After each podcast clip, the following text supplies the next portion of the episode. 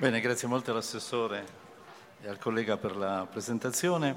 Eh, per parlare diciamo, dell'affidabilità dei ricordi, quanto sono affidabili, quanto sono manipolabili, quanto esistono dei falsi ricordi, bisogna dire qualche cosa sulla memoria. E, mh, mm, molto spesso ci sono delle memorie che si presentano in maniera ricorrente. Eh, devo mettere gli occhiali per leggervi proprio due versi di Borges, Jorge eh, Luis Borges eh, tratto dalla storia della notte, dice perché facendo girare la chiave torna ai miei occhi con stupore antico? L'incisione di un tartaro che allaccia dal suo cavallo un lupo della steppa? La belva si ritorce eternamente, l'osserva il cavaliere, la memoria mi cede questa immagine di un libro il cui colore e la cui lingua ignoro. Molti anni sono ormai che non la vedo, talvolta mi impaurisce la memoria, nelle sue concave grotte e palazzi stanno tante cose. Ecco, Borges si è interessata a più riprese della memoria, cita ad esempio in un suo racconto Funese il memorioso questa persona che oggi banalmente definiremo un ipermnestico, cioè che aveva la capacità di ricordarsi esattamente, dice Borges, il cielo australe in una notte particolare, la posizione delle costellazioni, oppure tutti i tralci e i pampini di un portico d'uva. E si chiede, ma questi eccessi della memoria aggiungono qualche cosa alla nostra, oggi diremo alla nostra mente, insomma, oppure ricordare troppo è qualcosa di negativo. Eh, l'oblio è utile, a volte ci sono degli oblii che sono legati a tanti fattori, anche a malattie, all'età più semplicemente e via dicendo. Però il punto che eh, lui pone eh, è che in realtà tutte le funzioni mentali implicano una ricostruzione che si tratti appunto di, della visione, noi non fotografiamo la realtà ma la ricostruiamo, che si tratti dell'emozione, che si tratti appunto della memoria in particolare. Allora questa idea della ricostruzione, cioè che non esiste il dato puro, ma un dato percepito e ricostruito, è noto sin dai tempi della filosofia greca e soprattutto dell'architettura greca. Eh, Fidia e gli artefici del Partenone eh, tenevano conto di quello che si, chiama, si chiamava l'entasi, cioè del fatto che noi percepiamo il Partenone così come lo vediamo, in quanto è stato in qualche modo costruito per darci un'immagine più reale. Eh, le colonne hanno un rigonfiamento al centro, altrimenti viste dal basso ci sembrerebbero un po' abnormi e il frontone non è in linea ma ha una curvatura. Ecco, questi piccoli artifici eh, ci dicono che già si sapeva che ciò che vediamo è in gran parte ciò che dobbiamo ricostruire, ciò che la nostra mente deve fare. Siamo nel V secolo eh, prima di Cristo, insomma, e già questa nozione era abbastanza forte.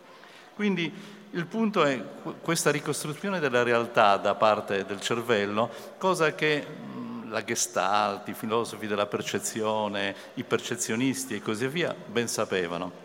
Um, c'è un bel libro scritto da un uh, psicologo della Gestalt, Richard Gregory, e da un critico d'arte, Ernst Gombrich, eh, che appunto batte questa strada. Eh, quello che è il dato minimo che porta ad una ricostruzione della realtà.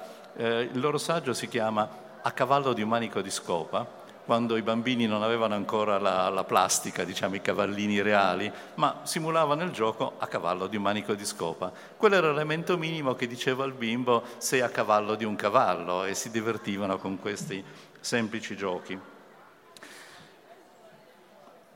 se dovessi citare, potrei far vedere tante immagini sulle percezioni e sulle distorsioni della percezione, ma il punto centrale è questo, noi ricostruiamo qualche cosa a partire da alcuni elementi. Passiamo alla memoria. Eh, la memoria ehm, è legata in parte anche a dei casi clinici. Consiglio a tutti un libro di Luria, da cui è stato tratto anche un film, la storia di Seraseschi, il mnemonista, una persona che era in grado di incamerare eh, qualsiasi elemento, anche complesse e assurde formule matematiche, cioè che non significavano niente, le vedeva e le ricostruiva e le ricostruiva in un modo che ci stupisce. Il mnemonista, per esempio, di fronte mh, mm, ad una formula complessa che, non so, n radice quadrata di punto, eh, eh, ricordava la, trasferiva diciamo, questi elementi N, il signor Natoli, mettiamo, eh, la radice che cammina verso la radice di un albero, con un bastone lascia un segno puntiforme e così via. Aveva questa incredibile capacità di ricordare tutto. Per contro, eh, Luria ha anche raccontato il caso di una memoria perduta, quella appunto di Zaseschi, un giovane soldato colpito da una scheggia. Eh, oggi sappiamo, grazie alle tecniche che allora non c'erano, che probabilmente ha avuto una distruzione del eh, lobo temporale e dell'ippocampo, il quale dimenticava tutto, ogni giorno imparava, ogni giorno dimenticava, anche cose semplici e banali come recarsi dalla sua casa di campagna dal, al pozzo per prendere l'acqua, gli si insegnava il percorso, il giorno dopo lo aveva dimenticato. I casi clinici sono interessanti perché ci dicono qualche cosa appunto delle patologie della memoria, forse il mnemonista non aveva una patologia, però Luria ne dubita un po', dice un eccesso di memoria tiene troppo allacciato alla, alle cose che si conoscono, che si sanno e non consente quasi di andare oltre. Per lui il mnemonista eh, aveva una qualche imperfezione, insomma, questo per consolarci anche perché la maggior parte di noi non è come il mnemonista e deve ricordare, dimenticare e così via. Un'altra citazione è quella di Sachs.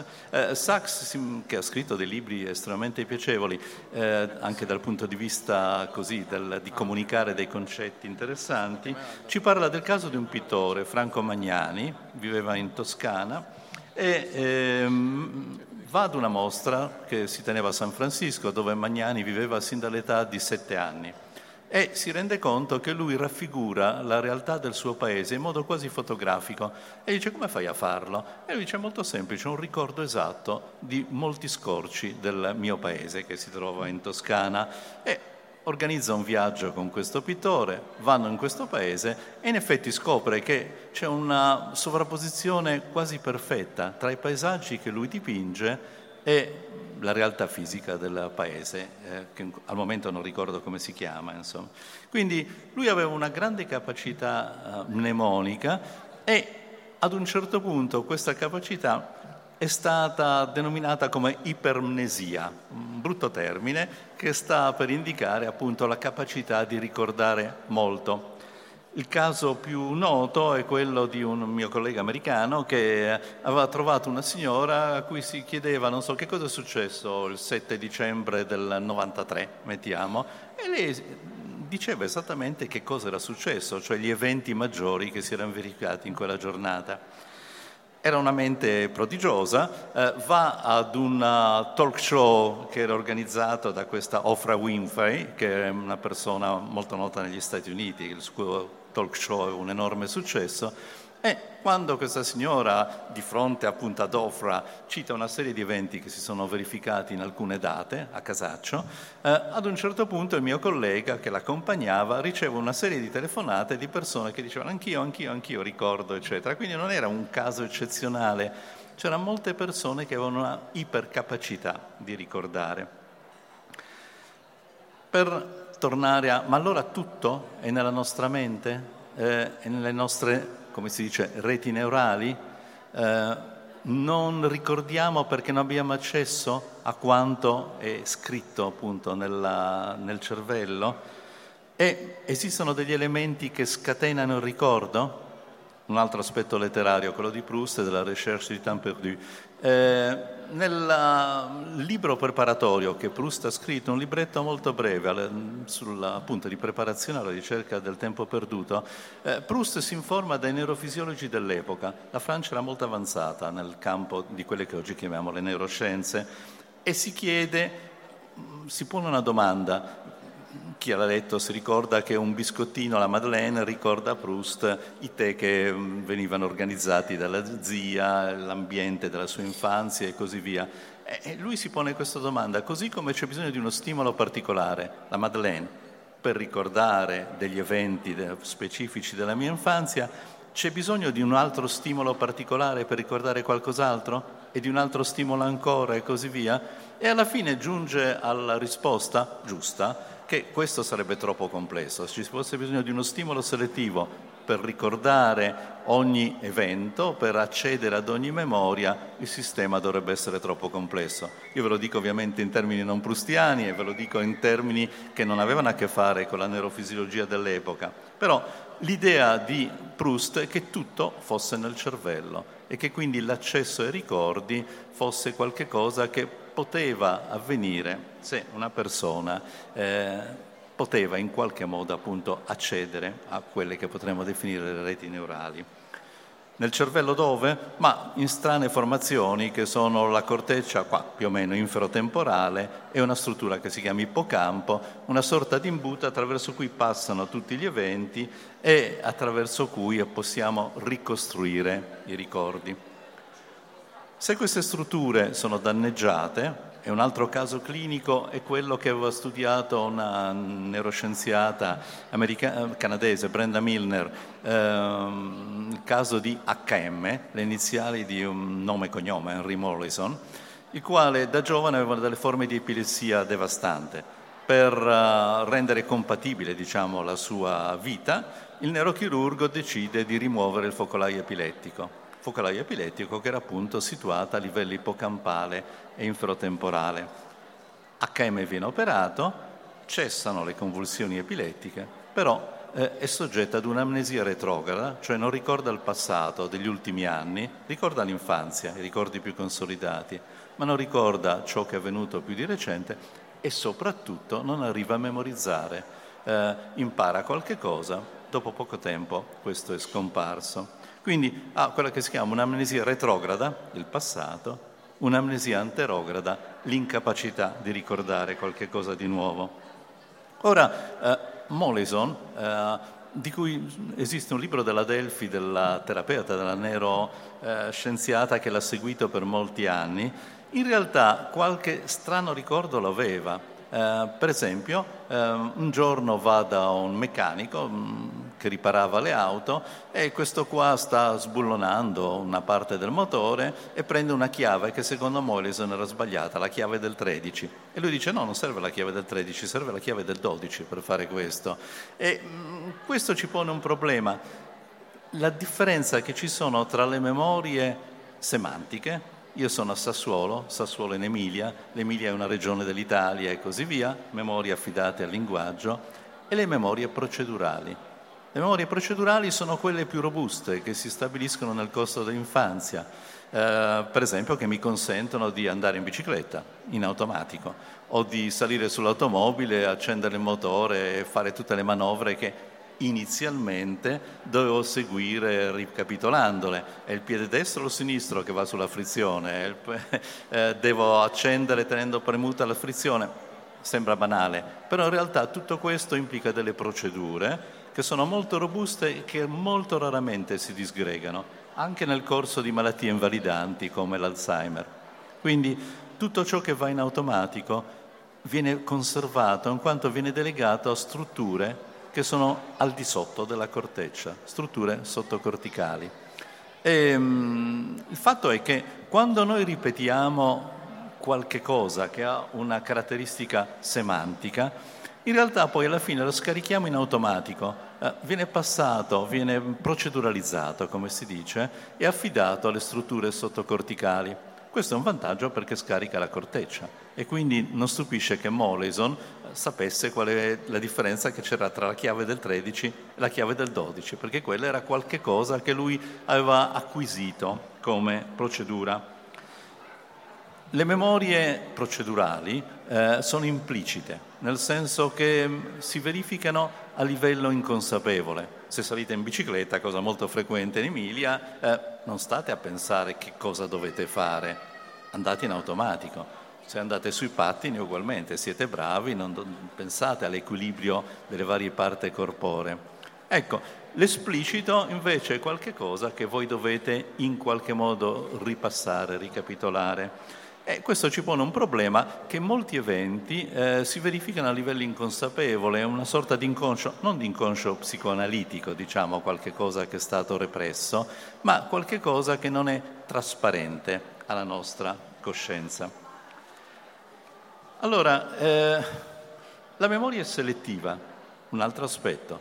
Eh, ci sono tante persone qui e probabilmente ognuna di loro avrà una qualche memoria di questa giornata, non è che sia così fondamentale, ma insomma eh, c'è una selettività perché siamo individui diversi. E vi cito il caso di una critica d'arte che si chiamava Sophie Kall, si chiama Sophie Kall, la quale si chiedeva eh, come venisse ricostruito un qualche cosa, nel caso specifico un dipinto di Magritte che eh, sta ancora al Metropolitan Museum of Modern Art e nella sala si avvicendavano una serie di sorveglianti, come in ogni museo che si rispetti.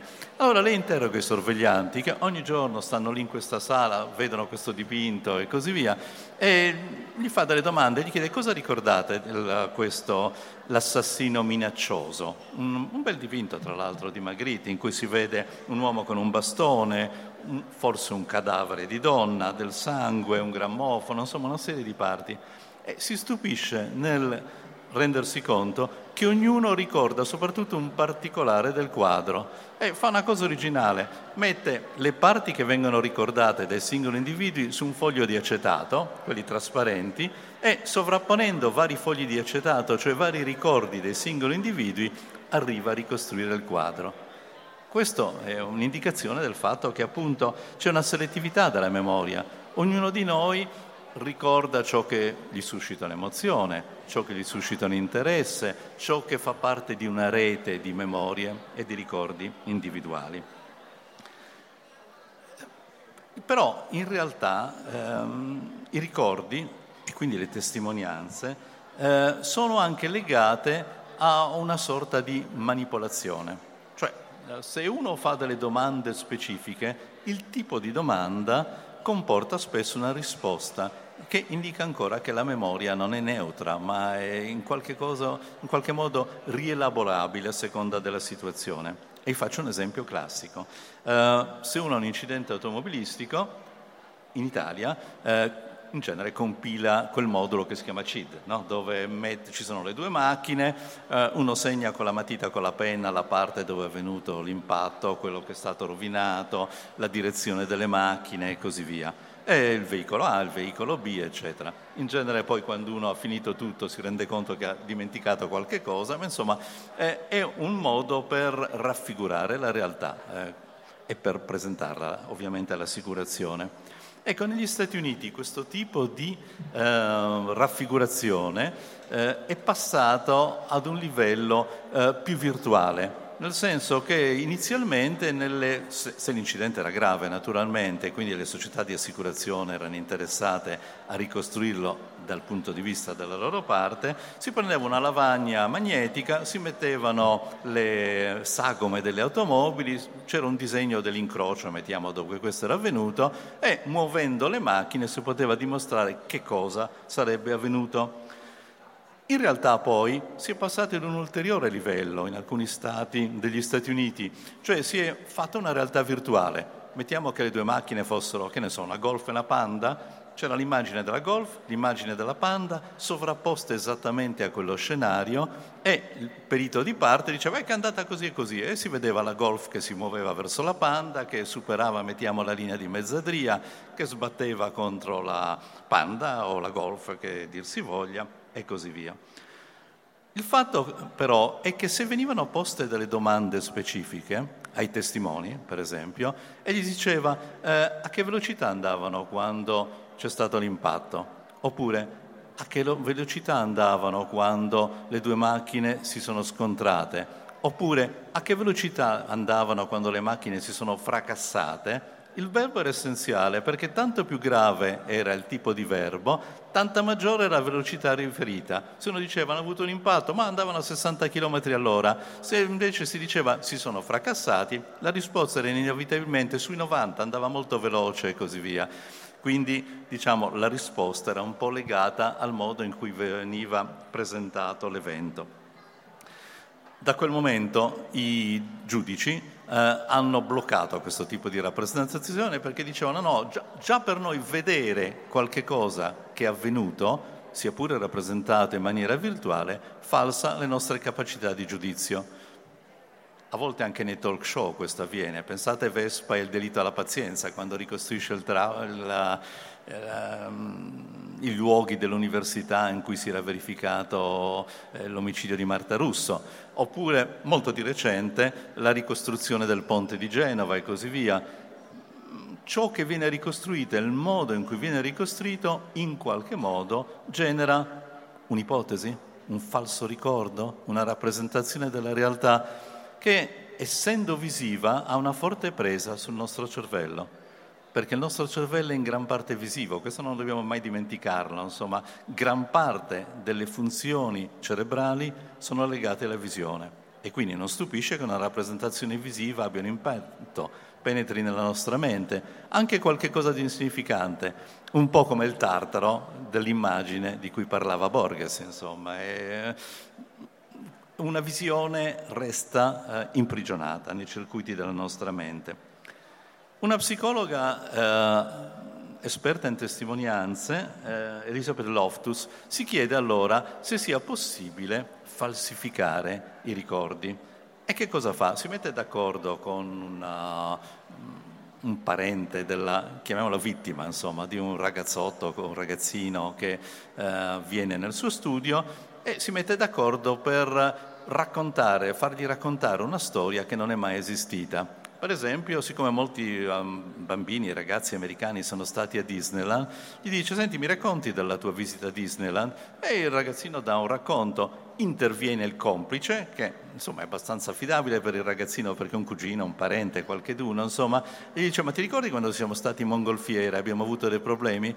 Ragazzo dice, io non ricordo di essere stati in mongolfiera. Ma come? Quello insiste e gli racconta una storia sulla mongolfiera. A quel punto, se le parole sono scelte, sono giuste e così via, il ragazzo dice sì, sì, forse me l'ero dimenticato, ma in effetti siamo stati in mongolfiera. Peggio ancora, però, se la Loftus fa qualcosa di più mh, penetrante, cioè falsifica delle foto. E le foto, sapete, sono manipolabili con Photoshop in maniera molto semplice mette una testimonianza del viaggio in mongolfiera, del famoso viaggio in mongolfiera. Fa prima la domanda, dice ti ricordi quando sei stata a Disney? Sì, e siete stati in mongolfiera? E lui dice no, non ricordo. E dice guarda c'è la foto, ci sei tu a bordo, c'è il tuo zio. E il povero ragazzo dice adesso ricordo e confabula, cioè si inventa delle storie. Dice ah sì mi ricordo, avevamo difficoltà a tornare a terra ho vomitato per tutto il viaggio e così via. Quindi la Loftus dice attenzione, viviamo in un'era in cui la manipolazione visiva e la vastità delle eh, così, esperienze visive che noi abbiamo quotidianamente, pensate a tutti i media, insomma, ci pongono dei problemi visivi, è in grado, secondo lei, di eh, falsificare ricordi. E così fa altri esperimenti, insomma, uno su Mount Rushmore dove ci sono le statue gigantesche, le teste gigantesche dei presidenti del passato e via dicendo. E lei, essendo una psicologa giuridica, dice attenzione, le testimonianze dei bambini eh, possono essere false, eh, nel senso che dipende da come vengono raccolte. I bambini anche a quattro anni possono essere degli ottimi testimoni, per esempio di un delitto, di qualche cosa, di un evento che finisce in tribunale, ma se queste testimonianze vengono raccolte eh, in maniera errata, se hanno modo di parlare con gli adulti, se l'adulto suggerisce qualche cosa, se viene istradato e così via, il bambino può testimoniare il falso, senza volerlo ovviamente, un po' perché l'adulto è una persona autorevole, per lui quindi se gli dice qualche cosa bisogna dargli fede, e un po' perché le ricostruzioni, anche errate, dei fatti eh, penetrano nella mente del bambino. Non soltanto, un bambino tende a iperriconoscere. È vero che, per esempio, gli mostrate dieci fotografie di edifici, questo, quello, lo sfondo e così via, gliele dimostrate dopo mezz'ora, lui riconosce. Il problema è che riconosce anche cose che non gli avete mostrato, perché generalizza, fa delle foto, di, um, riconosce degli edifici che non esistono. E così molte testimonianze appunto sulle, sui volti eh, tendono ad essere falsate dal fatto che iperriconosce. In una foto che fa vedere un, lo psicologo che si è interessato di queste, si vede un bambino che mh, riconosce come tra i responsabili una faccia di Gesù Cristo, insomma, tanto per indicare insomma, qualche cosa che eh, implica un rip, iperriconoscimento. Le memorie sono falsificabili? Cito il caso di un film che forse alcuni di voi hanno visto, JFK, eh, di Oliver Stone, non so quanti anni fa, penso una quindicina di anni fa perlomeno. Eh, che cosa fa Oliver Stone? Eh, prende mh, il caso dell'assassinio di Kennedy, e ci sono tutti i filmati dell'assassinio di Houston che sono immagini di una realtà, sia pure scelta per quanto riguarda i fotogrammi, però insomma quella è la realtà che si è verificata. Si vede la macchina, si vede il presidente che si accascia, si vede la mh, fotocamera che inquadra il probabile punto da cui sono partiti i colpi e così via. Però JF, eh, Oliver Stone ha una sua idea e ricostruisce sulla base della sua idea quegli eventi.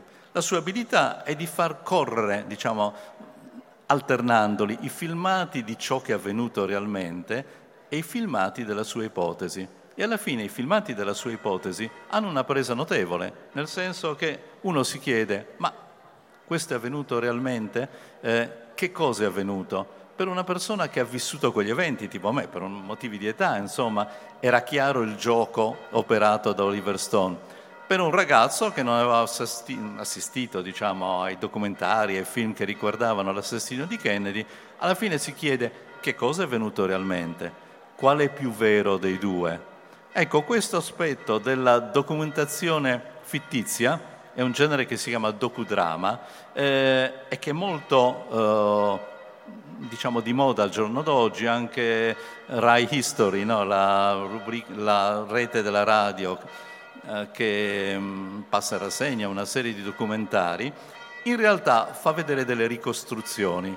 Allora, queste ricostruzioni a volte ci pongono dei problemi perché si passa rapidamente dal documento storico alla ricostruzione. Se la cosa viene fatta in maniera rapida, a volte abbiamo qualche dubbio, diciamo, sulla cosa. Però, al di là dei dubbi, il vedere una rappresentazione in qualche modo genera delle memorie e queste memorie diciamo, conflittuano con il documento storico. Alcuni sostengono che questo sia qualche cosa da fare, per esempio c'è uno storico che si chiama Shama, eh, vive negli Stati Uniti e in Inghilterra, è estremamente popolare perché ha fatto un numero di ricostruzioni storiche eh, notevole eh, che vanno in televisione e lui sostiene, va bene, ma lo, lo, storico deve andare oltre gli archivi perché gli archivi non ci dicono tutto, la memoria non ci dice tutto, la memoria scritta e così via, c'è qualche cosa che va rappresentato e quindi lui si è uh, inventato un genere di rappresentazione che è quello del docudrama che ha notevole successo e che però eh, a volte diciamo, instilla nella mente delle persone dei problemi. JFK è un caso, ma la selettività della memoria è un fatto noto sin da tempo. Non so, io che sono un patito del cinema, eh, mi ricordo un film che si chiamava Rashomon, eh, di un regista che si chiamava Kurosawa. In Rashomon si vedono una serie di fatti eh, viste dai singoli personaggi. Ogni personaggio ricorda qualche cosa, lo ricorda in modo diverso. Eh, così come in Pirandello, eh, così è se vi pare. Ognuno dei suoi personaggi ricorda qualche cosa di selettivo. Quindi la memoria non è una fotografia della realtà, la memoria è fortemente individuale, la memoria può essere contaminata da successivi eventi che si verificano. Vi cito un altro caso. Eh, immaginate um, un test in cui si tratta di scegliere tra due bibite le bibite sono in bicchieri come questo, quindi non sono identificabili, non ci sono le bottigliette. In uno c'è la Pepsi Cola, nell'altro c'è la Coca-Cola. Eh, se chiedete alle persone, a un buon numero di persone naturalmente, quali preferiscono, eh, una buona percentuale dice quella che sarebbe la Pepsi. Il suo gusto preferisce la Pepsi. Se voi invece fate vedere le bottiglie, Pepsi Cola e Coca-Cola, eh, la maggior parte delle persone dice Coca-Cola. Eh, perché dicono Coca-Cola? Perché sin da piccoli sono stati fidelizzati, come si dice, bombardati da immagini che sono nella loro memoria, che sollecitano aspetti emotivi. Tenete presente che Babbo Natale è un'invenzione della Coca-Cola, eh, cioè l'uomo sulla slitta e così via è legato essenzialmente a quegli spot fatti dalla Coca-Cola. Lì appunto a livello inconscio eh, la memoria della Coca-Cola eh, si fa strada più facilmente rispetto alla memoria della Pepsi Cola. È qualcosa che si attiva una parte delle reti neurali che sono associate ai ricordi, cioè in gran parte eh, la corteccia prefrontale che, in cui si depositano memorie. Invece, se vi limitate al gusto, i due bicchieri neutri, eh, il gusto sollecita eh, delle strutture che sono legate al piacere, eh, strutture sottocorticali. Quindi, come vedete, eh, il, la selettività del ricordo e la capacità di ricordare varia anche in rapporto agli stimoli in qualche modo ripetono un aspetto della descrizione prustiana della, delle Madeleine del ricordo dei tè dalla, dalla zia. Quindi questo è un aspetto e l'altro aspetto è quello, ma possiamo manipolare la memoria? Possiamo uh, ridurre l'impatto di alcuni ricordi? Eh, molti lo vorrebbero, ci sono dei ricordi che sono negativi, che sono devastanti e così via. Allora, quale tipo di ricordi possono essere in qualche modo manipolati? Quelli che hanno una connotazione emotiva forte. Eh, in gran parte questo settore eh, deriva dallo studio degli veterani delle varie guerre statunitensi, dalla guerra del Vietnam prima, delle guerre nel Golfo dopo e così via, in cui un certo numero di soldati torna in patria ed ha dei problemi di uh, disturbi post-traumatici da stress, cioè è ossessionato da uh, questi ricordi e da un'instabilità emotiva notevole prendersi cura di queste persone naturalmente rappresenta un costo per l'amministrazione dei veterani, cioè l'amministrazione che si occupa dei soldati e degli ex soldati degli Stati Uniti. E quindi il tema è stato molto studiato ed a un certo punto si è reso conto che l'aspetto emozionale era ciò che ricordava, ciò che risuscitava la memoria. Um, ricordi ricorrenti come quello di Borges della steppa e del tartaro che appunto prende laccio un lupo dal suo cavallo. È possibile ridurre l'impatto di questi ricordi? Allora, ciò che si è visto è che in realtà la componente emozionale dei ricordi è legata ad una struttura particolare che si chiama amigdala. Abbiamo due amigdale, queste amigdale sono due piccole mandorle, diciamo, grosso modo, come dice il nome, eh, situate nelle strutture al di sotto della corteccia e sappiamo che se noi abbiamo un'emozione, l'amigdala si attiva. Per esempio, se io vedo una faccia che dimostra il panico, anche se voi non avete il panico, nell'osservarmi, se io facessi una faccia di questo tipo, insomma, sbarrassi gli occhi, eh, torcessi la bocca e così via, anche se voi non avete paura, le vostre amigdale reagiscono. Allora, basandosi su questo fatto, ci si è resi conto che nell'amigdala ci sono dei mediatori nervosi particolari e che se io immediatamente dopo un'esperienza emozionalmente negativa blocco la funzione dell'amigdala, in qualche modo riduco l'impatto del ricordo non è che lo cancelli, come hanno detto i media anni fa, è possibile cancellare i ricordi? Molto difficile, eh, però posso ridurne l'impatto emotivo, quello che mi porterà poi probabilmente ad avere una sindrome eh, post-traumatica da stress. E che cosa devo fare? Posso somministrare delle sostanze che si chiamano beta bloccanti, sono farmaci che si prendono spesso anche per la pressione elevata e eh, questi agiscono sull'amigdala, ne riducono l'azione. Se io immediatamente dopo un ricordo traumatizzante, un'esperienza traumatizzante, do questo farmaco, riduco l'impatto emotivo. Nel, in alcuni stati americani, per esempio nello stato di New York, se uno va al pronto soccorso perché ha subito un trauma, che ne so, una rapina un po' sanguinosa, uno stupro, un evento del genere, eh, gli si pone la domanda se vuole essere medicato con questi farmaci oppure no. È un tema anche che ha un impatto sulla bioetica, è giusto o non è giusto ridurre l'impatto di alcune memorie? Se la persona dice sì, gli vengono dati questi farmaci, eh, non più i beta bloccanti ma degli altri farmaci, non entro nel dettaglio, l'amigdala diciamo a breve distanza dal trauma viene bloccata e l'impatto emotivo di questo memoria è fortemente ridotto. Quindi c'è un settore in cui è possibile in qualche modo modificare una componente importante del ricordo, della memoria, la sua componente emozionale, che è fondamentale per ricordare qualcosa. Non esistono quasi ricordi, eh, esperienze che non abbiano una componente emotiva. Quindi lavorare sulla componente emotiva è stato quello che è stato scelto, diciamo, da chi eh, studia aspetti della memoria. Farmaci per cancellare la memoria? Ma io non direi cancellare, per ridurre appunto il loro impatto emotivo. È possibile anche il contrario, è possibile utilizzare delle sostanze che eh, in qualche modo agiscono su quelle che gli psicologi chiamano funzioni esecutive, eh, la memoria, l'apprendimento, la decisione e così via. E mh, alcune di queste sostanze hanno un effetto, per esempio, sulle capacità di studiare e di ricordare. Eh, nei college più importanti degli Stati Uniti, Harvard e così via, sino al 16-18% degli studenti compra farmaci online, quindi senza bisogno di ricetta, che possono in qualche modo potenziare le loro funzioni cognitive, che possono potenziare la memoria. Farmaci come il Ritalin, che viene utilizzato in alcuni casi nei bambini, nei soggetti autistici, farmaci come il metilfenidato, insomma sono dei farmaci che in qualche modo potenziano le funzioni esecutive. È giusto o non è giusto? Diciamo? È un uh, aspetto diciamo, di divaricazione tra chi lo prende e chi non lo prende?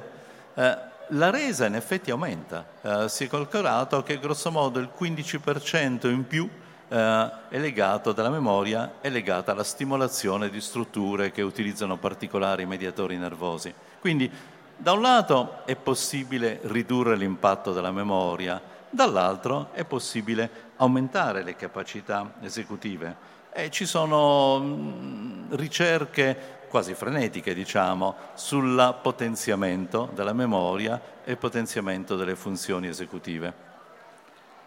È possibile migliorare la memoria? Esistono varie tecniche, qua siamo in un'area appunto non lontani da Mirandola, dove Pico della Mirandola eh, aveva utilizzato lui stesso il cosiddetto metodo dei loci, eh, un metodo che le scuole di miglioramento della memoria promettono anche oggi come una strategia per ricordare meglio. Eh, in, I luoghi sono per esempio una chiesa, le sue cappelle e gli artisti della memoria, Giordano Bruno compreso, dicevano in primo luogo, cioè nella prima cappella metto la prima terzina, non so, di un canto, eh, in secondo luogo metto un'altra terzina, in terzo luogo e quindi associo luoghi a materiale da ricordare. Questo un po' migliora la memoria, però bisogna lavorarci tanto, insomma. Gli alberi con il tronco, i vari rami che si distaccano potevano essere rappresentati per giustificare un sapere giuridico e via dicendo. Questa strategia può ancora essere seguita, però è molto gravosa. Io ho provato a farla, dopo un po' ho detto no, basta perché mi accontento della mia memoria.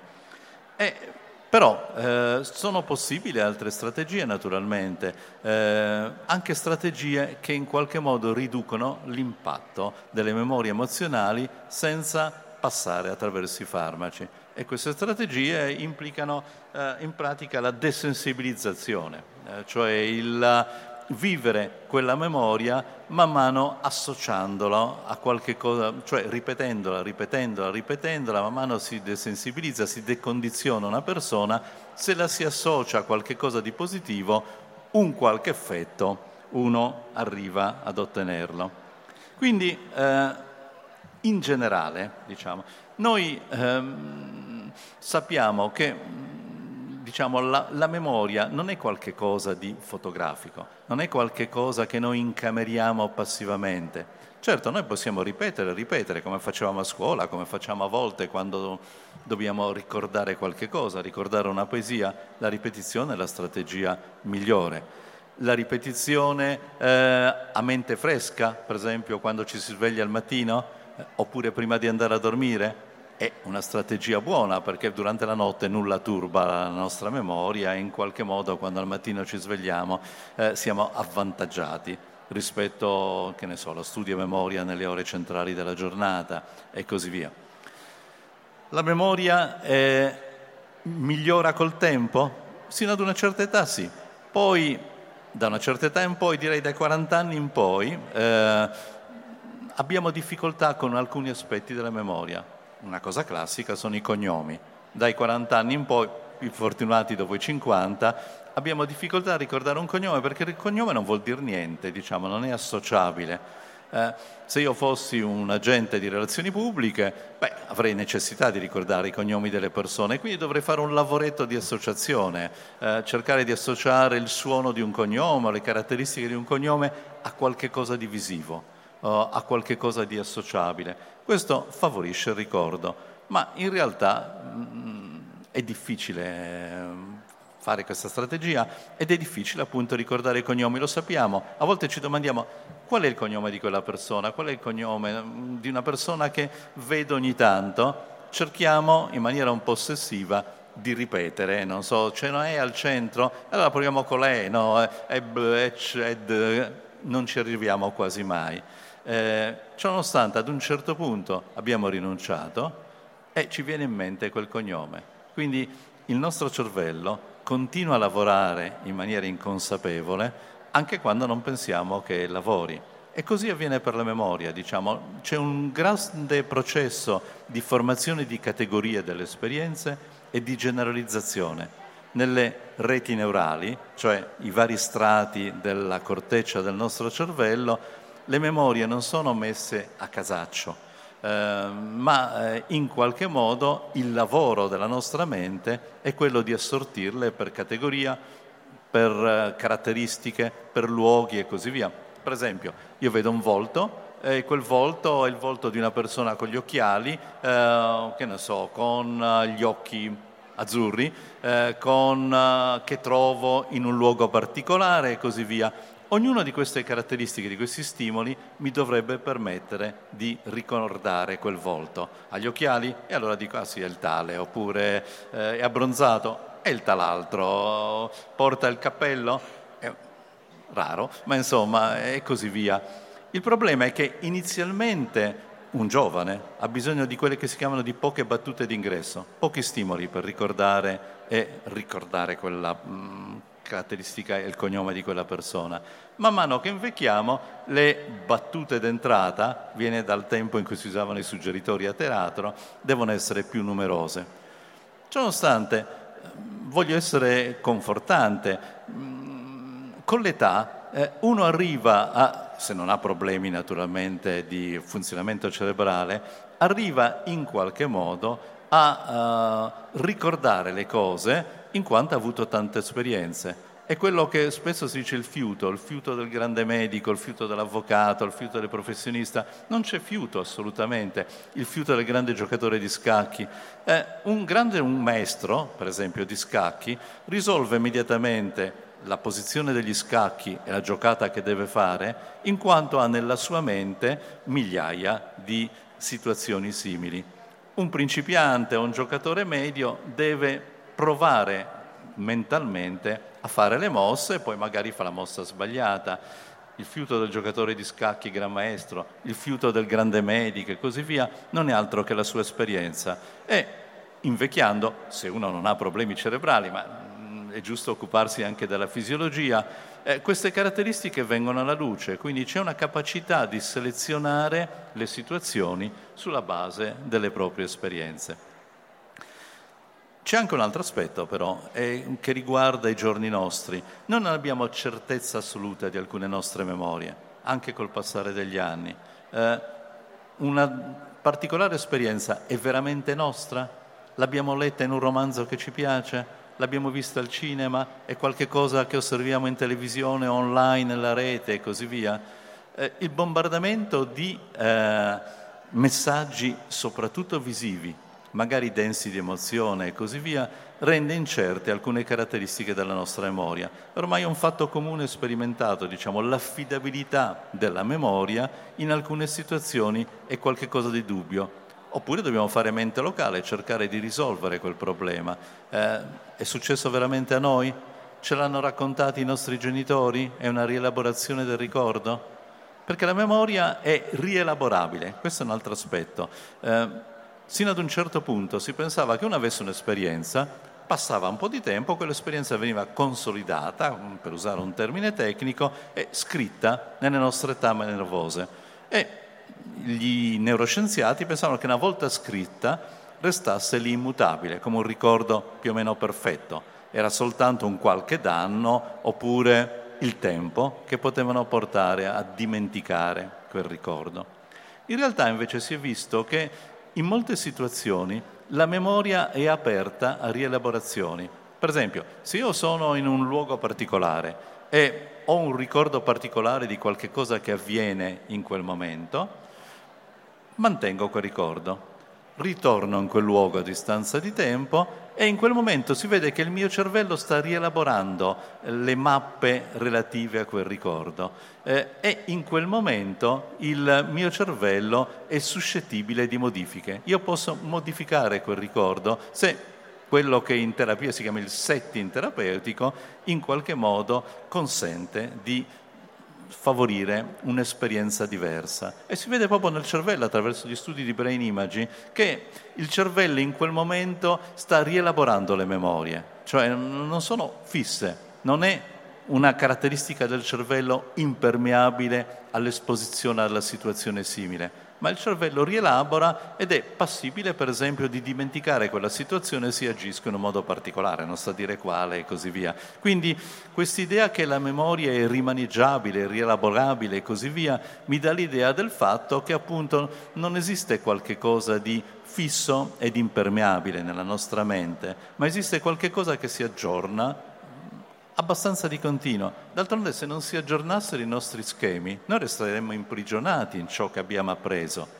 È una caratteristica positiva, se volete, eh, perché il poter rielaborare qualche cosa mi consente di riaggiornare le informazioni che ho, mi consente di passare ad esempio banalmente da una tecnologia all'altra, altrimenti sarei stato ancora imprigionato nella macchina da scrivere e non sarei passato al computer, a generazioni di computer più complesse e così via.